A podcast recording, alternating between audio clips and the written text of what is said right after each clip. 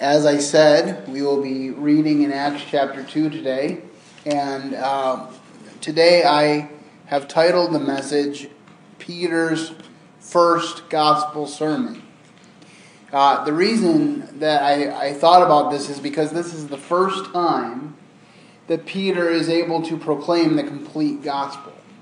Um, before this time, um, Peter has been part of the gospel story. He had been seeing the gospel take place and take shape. But what did Paul say the gospel was? That Christ was crucified according to the scripture, that Christ died according to the scriptures, was buried according to the scriptures, and rose again according to the scriptures. That is the gospel in a nutshell. And that is what Peter is going to proclaim today. As you know, last time we talked about the day of Pentecost, and we talked about the fact that um, the disciples were waiting for the coming of the Holy Spirit, and uh, we talked about how it was about a week to 10 days that they waited in Jerusalem for the coming of the Holy Spirit. And our brother this morning in the breaking of bread talked about the importance of timing and how um, we often think in our economy of time that God is late, that God has forgotten us, that God doesn't know what He's doing. Um, but but we know that God is never early, He's never late, He's always right on time. And there's actually an old Southern gospel song that I really enjoy that has that theme that He's never been late, He's never been early, but He's always right on time. And so that is the case in this passage. And um, so, and also, if you could just say extra silent prayers for me. For some reason, my throat has been not sore, but had a tickle in it for the last few days. I have no other symptoms, but it's just annoying enough to kind of make it difficult to talk for long periods of time. So just Pray that the Holy Spirit will override that today and allow me to speak the words that He has for me to speak. All right. Well, we're going to read the first four verses here. Um, and the first point that I have today is the Holy Spirit was the fulfillment of prophecy. The Holy Spirit was the fulfillment of prophecy if you look at the life of Jesus and the way things transpired, you know that everything that happened with Jesus was a fulfillment of prophecy. It's been said that in order for a man to fulfill all of the prophecies that Jesus did, it would be millions to one the odds. And so when you investigate that, you realize how credible Jesus is as the one that he said he was, which is the Son of God. The one who, as we already discussed, transcended time because he said, Before Abraham was, I am. Even though he was, as the Pharisees pointed out, not yet 50, he still could talk about how Abraham rejoiced in his coming. And so let's read Acts chapter 2, verses 14 to 18. But Peter, standing up with the eleven, lifted up his voice and said unto them, Ye men of Judah, and all ye who dwell in Jerusalem, be, the, be it known unto you, and hearken unto my words. For these are not drunken as ye suppose, seeing it is but the third hour of the day. But this is that which was spoken of by the prophet Joel, and it shall come to pass in those last days saith the Lord, that I will pour out my spirit upon all flesh, and your sons and your daughters shall prophesy, and your young men shall see visions, and your old men shall dream dreams.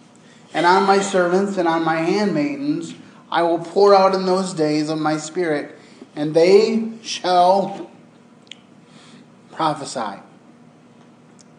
Okay, the first thing I want to point out is that it says Peter standing up with the eleven, not the ten. Uh, we talked about in the in the first part of Acts how the selection of Matthias to fill the position of Judas Iscariot was made, and some people debate whether he was the uh, God ordained 12th apostle or whether that was given to the apostle Paul. I um, tend to believe, as I said then, and I'll re- reiterate now, that Paul was given a special apostleship to the Gentiles, but that Matthias is clearly indicated here as part of the 12 because it says Peter standing up with the 11. He was included here without reservation, without explanation, without apology. So I just point that out as a way of say, seeing how God is consistent. And then Peter stands up, and you notice something different about Peter from the Gospels because he speaks with a boldness. Remember when Jesus approached Peter for the first time, what did Peter say? He said, Depart from me, for I am a sinful man. You know, when we uh, meet people, our first inclination is to put our best foot forward. Because they don't know about us, they don't live with us, they don't know our shortcomings, they've never seen us get mad, they don't know our bad habits. But somehow, Peter instinctively knew that he couldn't hide anything from the Lord, even in that first meeting. So he put it right out there Depart from me, for I am a sinful man. Most of us would not, not greet each other that way, but Peter did because he sensed conviction just in the look of Jesus.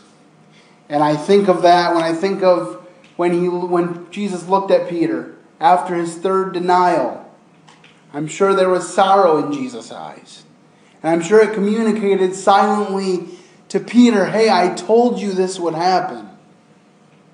And yet, in a sense, he was probably also saying, I still care for you. And of course, we know that Jesus restored Peter and ultimately asked him three times after his resurrection, Do you love me? And the ultimate result of that is, If you love me, feed my sheep. And so that is what Peter is doing here. And then he says to everyone that's there, ye men of Judah and all that dwell in Jerusalem, be this known unto you and hearken to my words. So he believes that he has authority behind his words, the authority of God. For these men are not drunken as you suppose, seeing it is but the third hour of the day.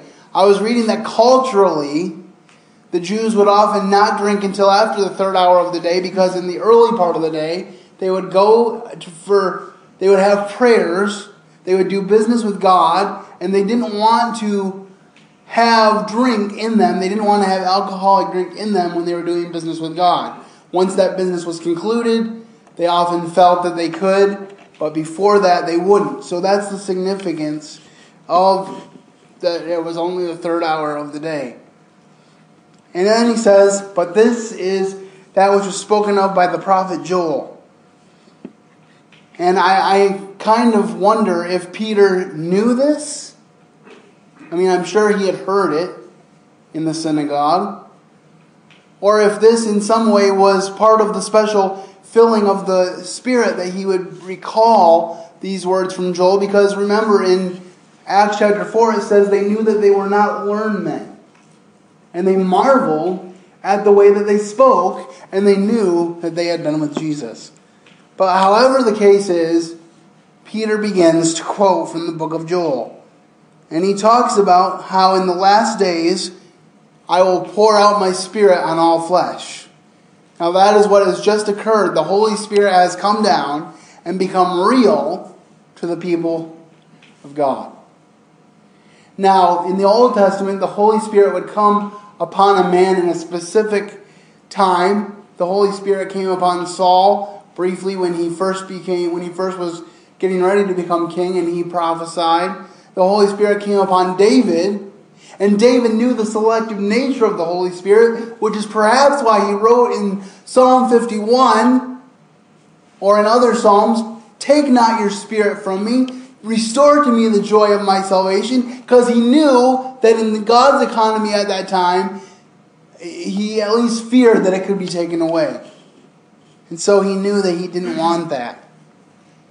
And then he goes on and he says, Your sons and your daughters will prophesy, and your young men shall see visions, and your old men shall dream dreams. And on my servants and on my handmaids I will pour out in those days of my spirit, and they shall prophesy. Who does that remind you of? Your young men shall see visions. In Acts chapter 9, we will read about a young man who sees a vision that knocks him off his high horse and changes his life. And he does a 180 from being a zealous man who will persecute the way to being the one that says, God, when we were yet without strength, died for the ungodly. This is the power of the Holy Spirit. And so we see that the Holy Spirit was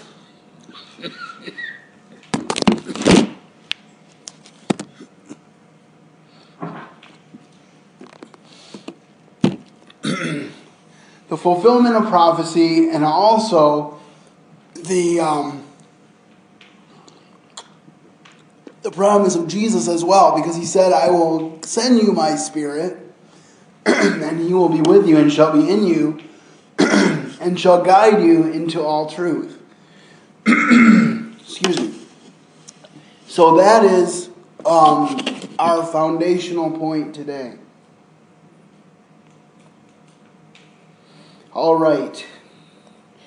So if we could look at a cross reference in Titus chapter 3, verses 4 to 7. Titus 3, 4 to 7. If one of the gentlemen gets there and could read that for us, that would be great.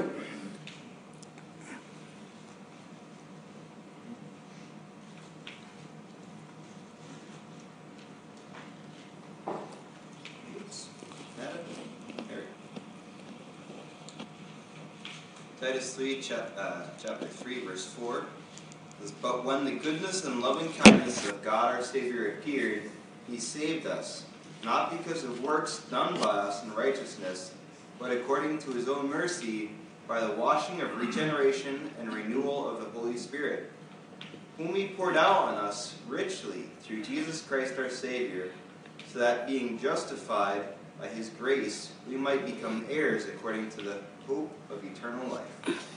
So in this passage, we see Paul saying that the grace of God allows the goodness of God, the Spirit of God in, in actuality, to be poured upon us and to change our lives and do things the way um, we are meant to do them.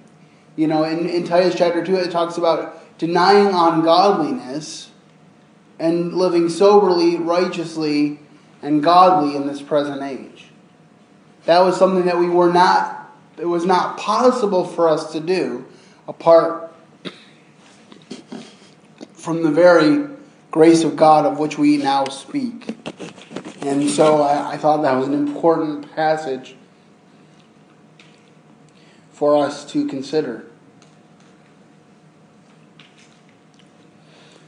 In September 1938, a man who lived on Long Island was able one day to satisfy a lifelong ambition by purchasing for himself a very fine barometer. When the instrument arrived at home, he was extremely disappointed to find that the indicating needle appeared to be stuck, pointing to the sector marked hurricane. After shaking the barometer very vigorously several times, its new owner sat down and wrote a scorching letter to the owner uh, sat on a scorching letter to the store from which he had purchased the instrument. And on the following morning, on his way to the office in New York, he mailed the letter. That evening, he returned to Long Island to find not only the barometer missing, but his house also. The barometer's needle had been right. There was a hurricane. Yet, how many Christians there are who seem to regard the clear fingers of prophecy and the Word of God with like indifference and disdain? My friends, if you get nothing else out of my preaching, I hope you realize that Jesus is coming back. This is not something that we just talk about in a wishful way. You know, the Bible talks about hope, and in our English language, we often talk about hope as something that we that we don't know will happen, but we just wish it would happen, or we, we have an expectation that hopefully, if everything goes right, it will happen, that it might occur.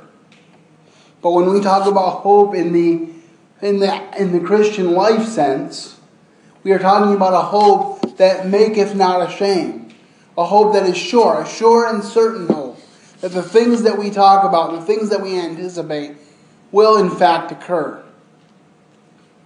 And we look at the society in which we live and we see the truths of the epistles of Timothy coming true before our eyes. Men will be lovers of themselves. They will not endure sound doctrine.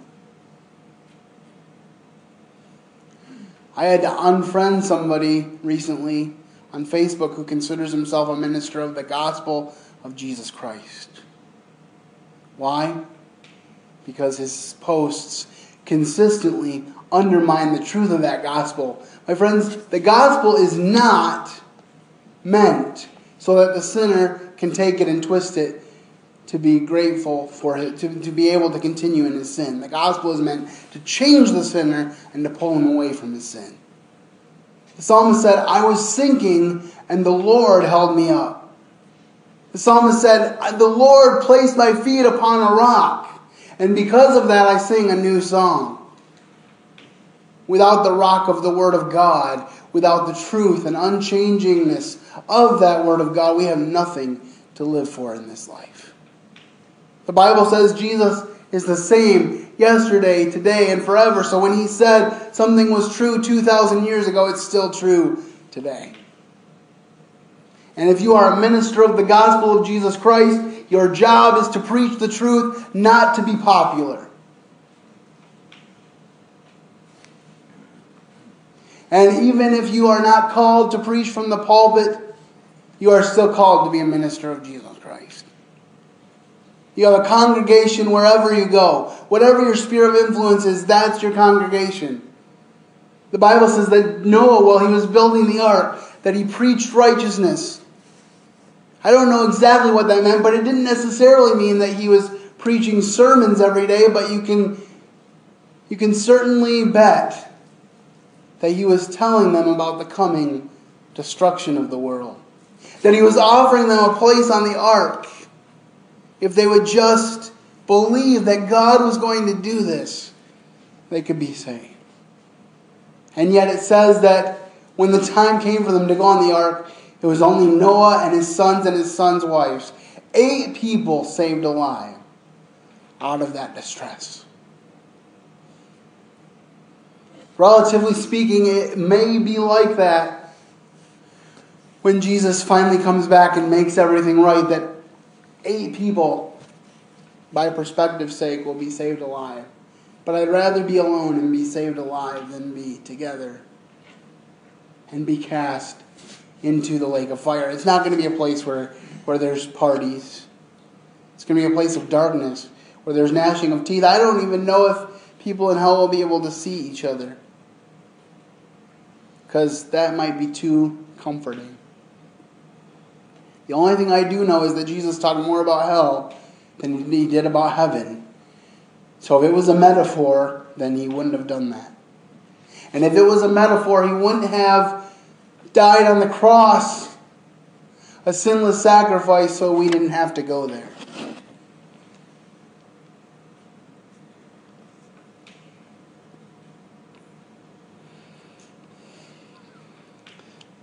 Our second point is prophecy fulfilled means we can trust prophecy future. Because as Peter continues to talk about the book of Joel, he's going to go from what has happened to what will happen. And he says, I will show wonders in heaven above and signs in the earth beneath, blood and fire and vapor of smoke. The sun shall be turned into darkness and the moon into blood before the great and notable day of the Lord. And it shall come to pass that whosoever shall call upon the name of the Lord shall be saved. Isn't it interesting that as he's talking about this awfulness, he's still talking about the mercy of God? Even the events of the tribulation that is to come will be opportunities for people to choose the mercy of God. The Bible seems to indicate that people will be saved during the tribulation. And so, even in that, God will say, This is what I am doing. Are you going to trust me? And uh, when he says in verse 20, the sun shall be turned to darkness, I just think about maybe he was reflecting on the fact that he had, God had already done that once for three hours when his son was hanging on the cross. Because it says there was darkness over the whole land.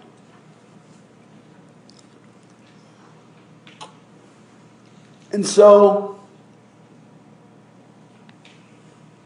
and I, I just, I, I love this verse, this simple verse. And it shall come to pass that whosoever shall call upon the name of the Lord shall be saved. It's the simplest thing that we could do, and yet some in some ways the hardest. Because it's not the words that you say. It's not because you walked an aisle when you were seven. It's not because your parents were Christians. It's not because you went to church every Sunday. It's because you had a time in your personal life where you called upon the Lord out of a true heart and said, Lord, as the publican did, where Jesus talked about, said, Lord, be merciful to me, a sinner. If you go to God and say, Look how good I am, God, please bless me, He can't bless you because you're not good. The Bible says no one is good but God alone. That's what God said to the, to the rich young ruler when he said, Good teacher, how must I, what must I do to inherit eternal life? He said, Why callest me good? No one is good but God alone. So he makes it very clear that we are not good that apart from the righteousness of God, there is nothing in us. Paul said, In me, that is in my flesh, dwells no good thing. Not some good things, not one good thing, no good things. But Jesus said, If you abide in me, you will bear much fruit. What an awesome truth and promise that is to us.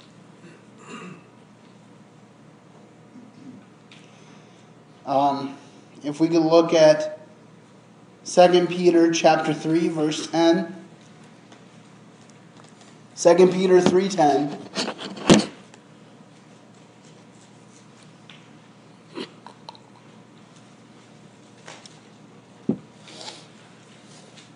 But the day of the Lord will come as a thief in the night, in the which the heavens shall pass away with a great noise, and the elements shall melt with fervent heat. The earth also and the works that are therein shall be burned up. Um, you know, it's very popular in evolutionary cycles, especially I think about 10, 15 years ago. There was a lot of talk about how the world began with a Big Bang. And I, I'll never forget sitting in an Institute for Creation Research conference, and I think it was Ken Ham who said, I do believe in the Big Bang, and it's coming. We just read about it here. The earth will melt, the elements will burn with fervent heat. Again, it's not metaphor here. It's not like he didn't say it will be like it melts. He said it will melt. This is will happen. This is a guaranteed. Take it to the bank promise.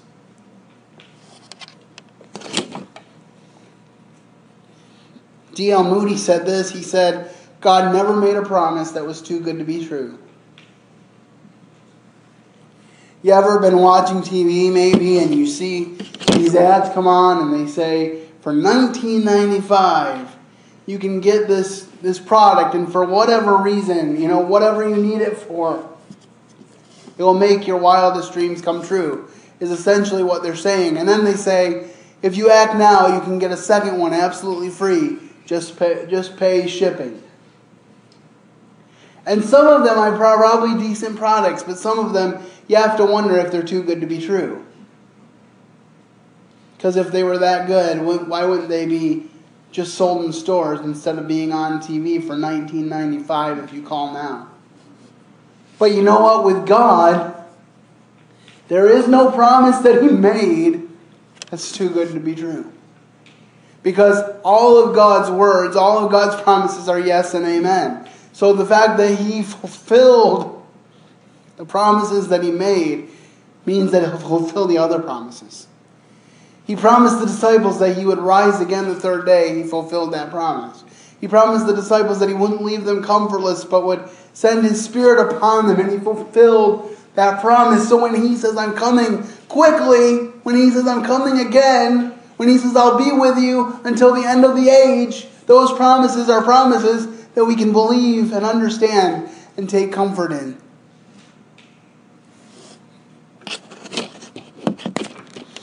So, so we've looked at the fact that the Holy Spirit was a fulfillment of prophecy. We looked at the fact that prophecy fulfilled means we can trust prophecy future. Now we look at Jesus' death and resurrection are the hope that we need. So now Peter's going to get to the nitty gritty. And this thing that the religious leaders thought they did to Jesus by their own volition because they needed to exert their power over him.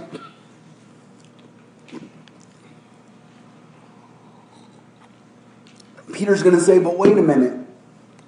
Actually, God planned this. You were just the instruments. And he says, Ye men of Israel, hear these words Jesus of Nazareth, a man approved of God among you by miracles and wonders and signs, which God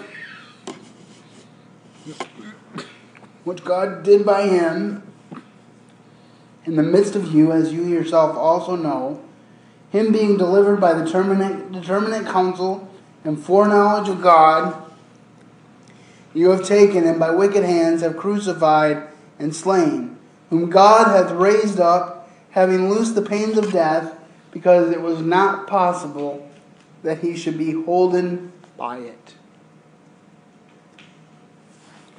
You know, as a kid, I kind of always thought about the fact that Jesus um, the stone was rolled away so that Jesus could walk out of the tomb, and and uh, you know I always thought that that was an exciting part of the Easter programs at First Assembly, especially First Assembly of God always does a really good Easter program, and they would always have the resurrection be, of course, the the ultimate thing that happened. And it was always exciting to see the stone roll away and him walk out. I've come to realize and understand as I got older that Jesus could have walked through that stone. And he probably did walk through that stone. And then the angel rolled away the stone and sat on it. Why? Not so that Jesus could get out, but so that the disciples and the women that came to the tomb could look in and say, He's not here. Why do you seek the living among the dead? He's not here. He's risen just as he said.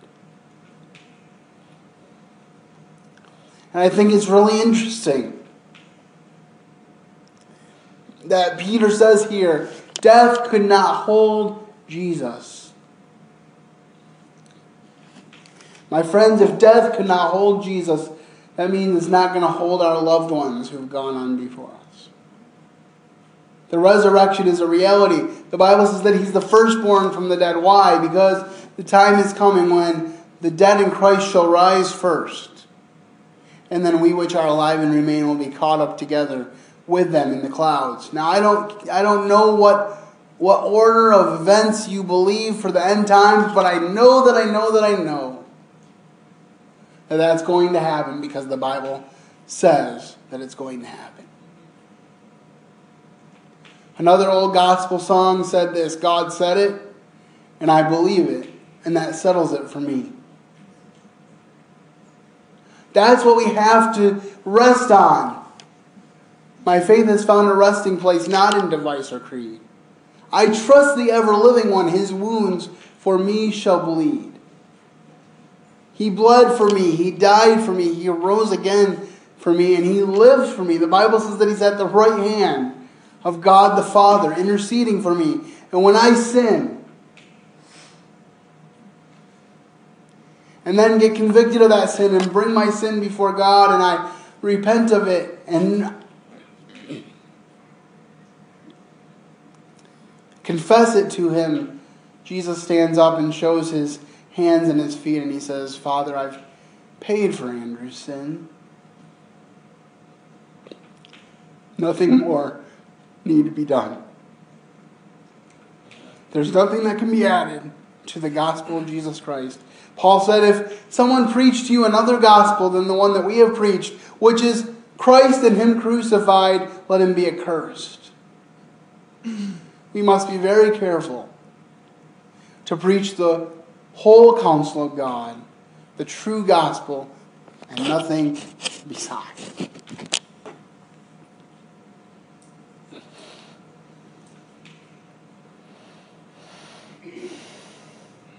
Romans 11, 33 to 36. Someone could find that and read it for us.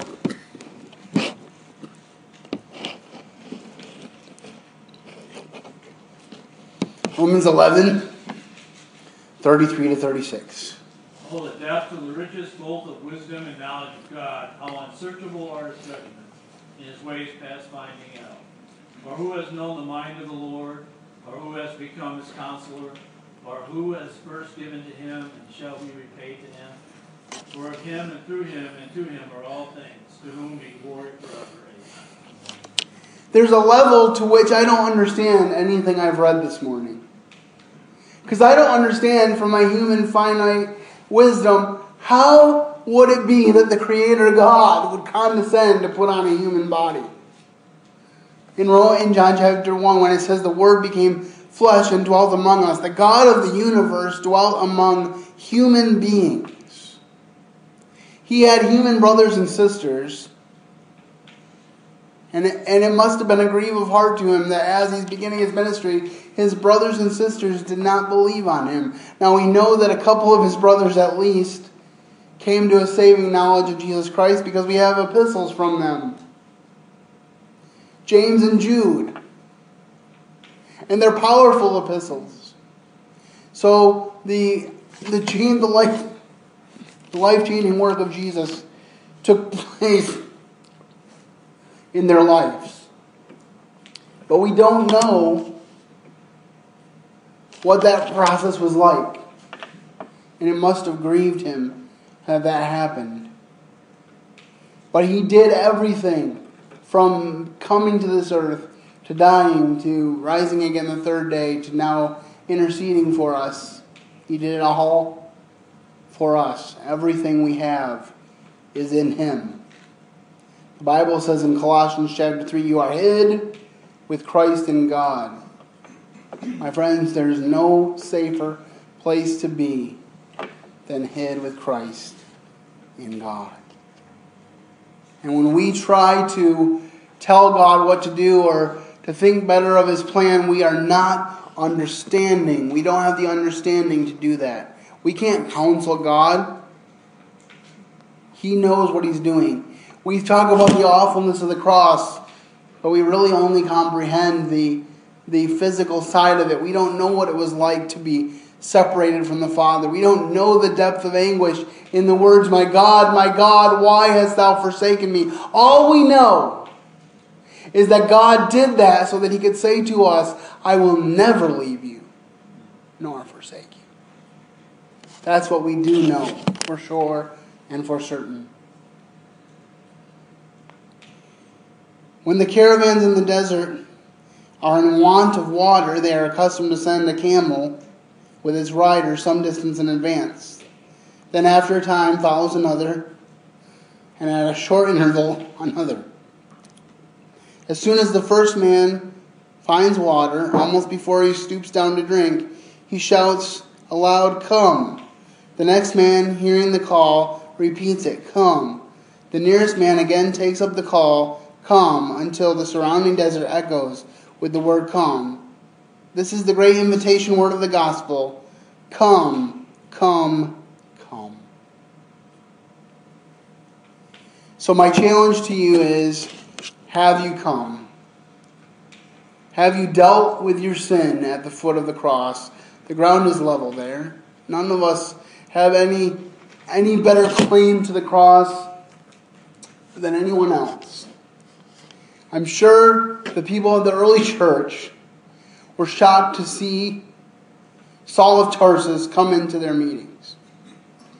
And many of them were afraid that he was just pretending until Barnabas came and offered Saul, who later changed his name to Paul, the right hand of fellowship, and said, This man is the real deal. You can trust him. And because the people trusted Barnabas, they came to know and love Saul, who became Paul. And Paul became a great church leader who everyone revealed to the point revered to the point where Paul said some are saying they're of Paul, some are saying they are of Apollos. And then Paul would have to say, I'm glad I didn't baptize any but a few of you because it's not about me. It's about Jesus Christ. And so that is the power of the gospel. And Peter is essentially saying, what you meant for evil, God meant for good. And when you did this to Jesus, when you crucified the Lord of life, you did so in the realm of the determinate foreknowledge of God. Nothing surprised God about that time.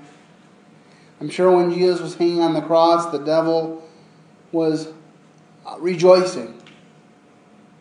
But then that Sunday morning, he noticed something strange occur. Because he who was dead was dead no longer. And he put death under his feet and trampled it. And he nailed to his cross everything that was against us, and when he rose from the dead, he left it in his wake. And he said, It no longer needs to torment you, because I have taken care of it. And God smiled down and continued and said and continues to say, This is my beloved Son, in whom I am well pleased. And so, my challenge to you today is have you trusted him? Have you trusted the one who in eternity past decided to die for you?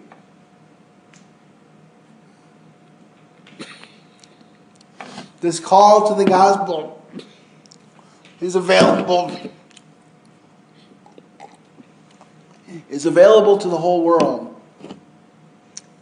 But sadly some will reject it. Sadly some will not be in the beloved because they choose to reject Jesus. Jesus was there in the flesh among the religious leaders, and many of them wanted to kill him. And you can tell their motive because after the resurrection of Lazarus, what did they say? They didn't say he is teaching evil things, they say he swayeth the nation away from us. Essentially, he's taking our popularity upon himself. And we want our popularity back. So not only do we have to kill him now, we also have to kill Lazarus. Imagine being raised from the dead and then hear that you have a, a death warrant on you. But that's the way they thought because they were thirsty for attention. And that's the power of the gospel that Jesus said, if don't be dismayed if people hate you because they hated me before you. So I just hope that you will embrace the truth of this passage, the truth of this message, that the gospel, as it went forth that day in its complete form, essentially for the first time, is just as true today as it was that day when Peter stood up and with boldness proclaimed it. So as you boldly proclaim the gospel to those you come in contact with, you can be assured of its truth. And remember, it's not about spouting a bunch of individual verses to people. There's nothing more powerful than hearing the power of a changed life. So next time you go to tell someone about Jesus, simply start by telling them what Jesus did for you. John Newton said, and I'll close with this of two things I am assured. Number one is that I was a great sinner, or that I am a great sinner. And number two, that Christ is a great Savior. And we can walk in that same assurance. Dear Heavenly Father, Lord, we thank you for being here with us. Thank you for bearing me up today. Thank you for the truth of this scripture. Thank you that the gospel that Peter preached is just as true today. Lord, I just pray that you would go with us, that you would make your face shine upon us, and give us peace as we are your ambassadors in the world this week. In Jesus' name, amen.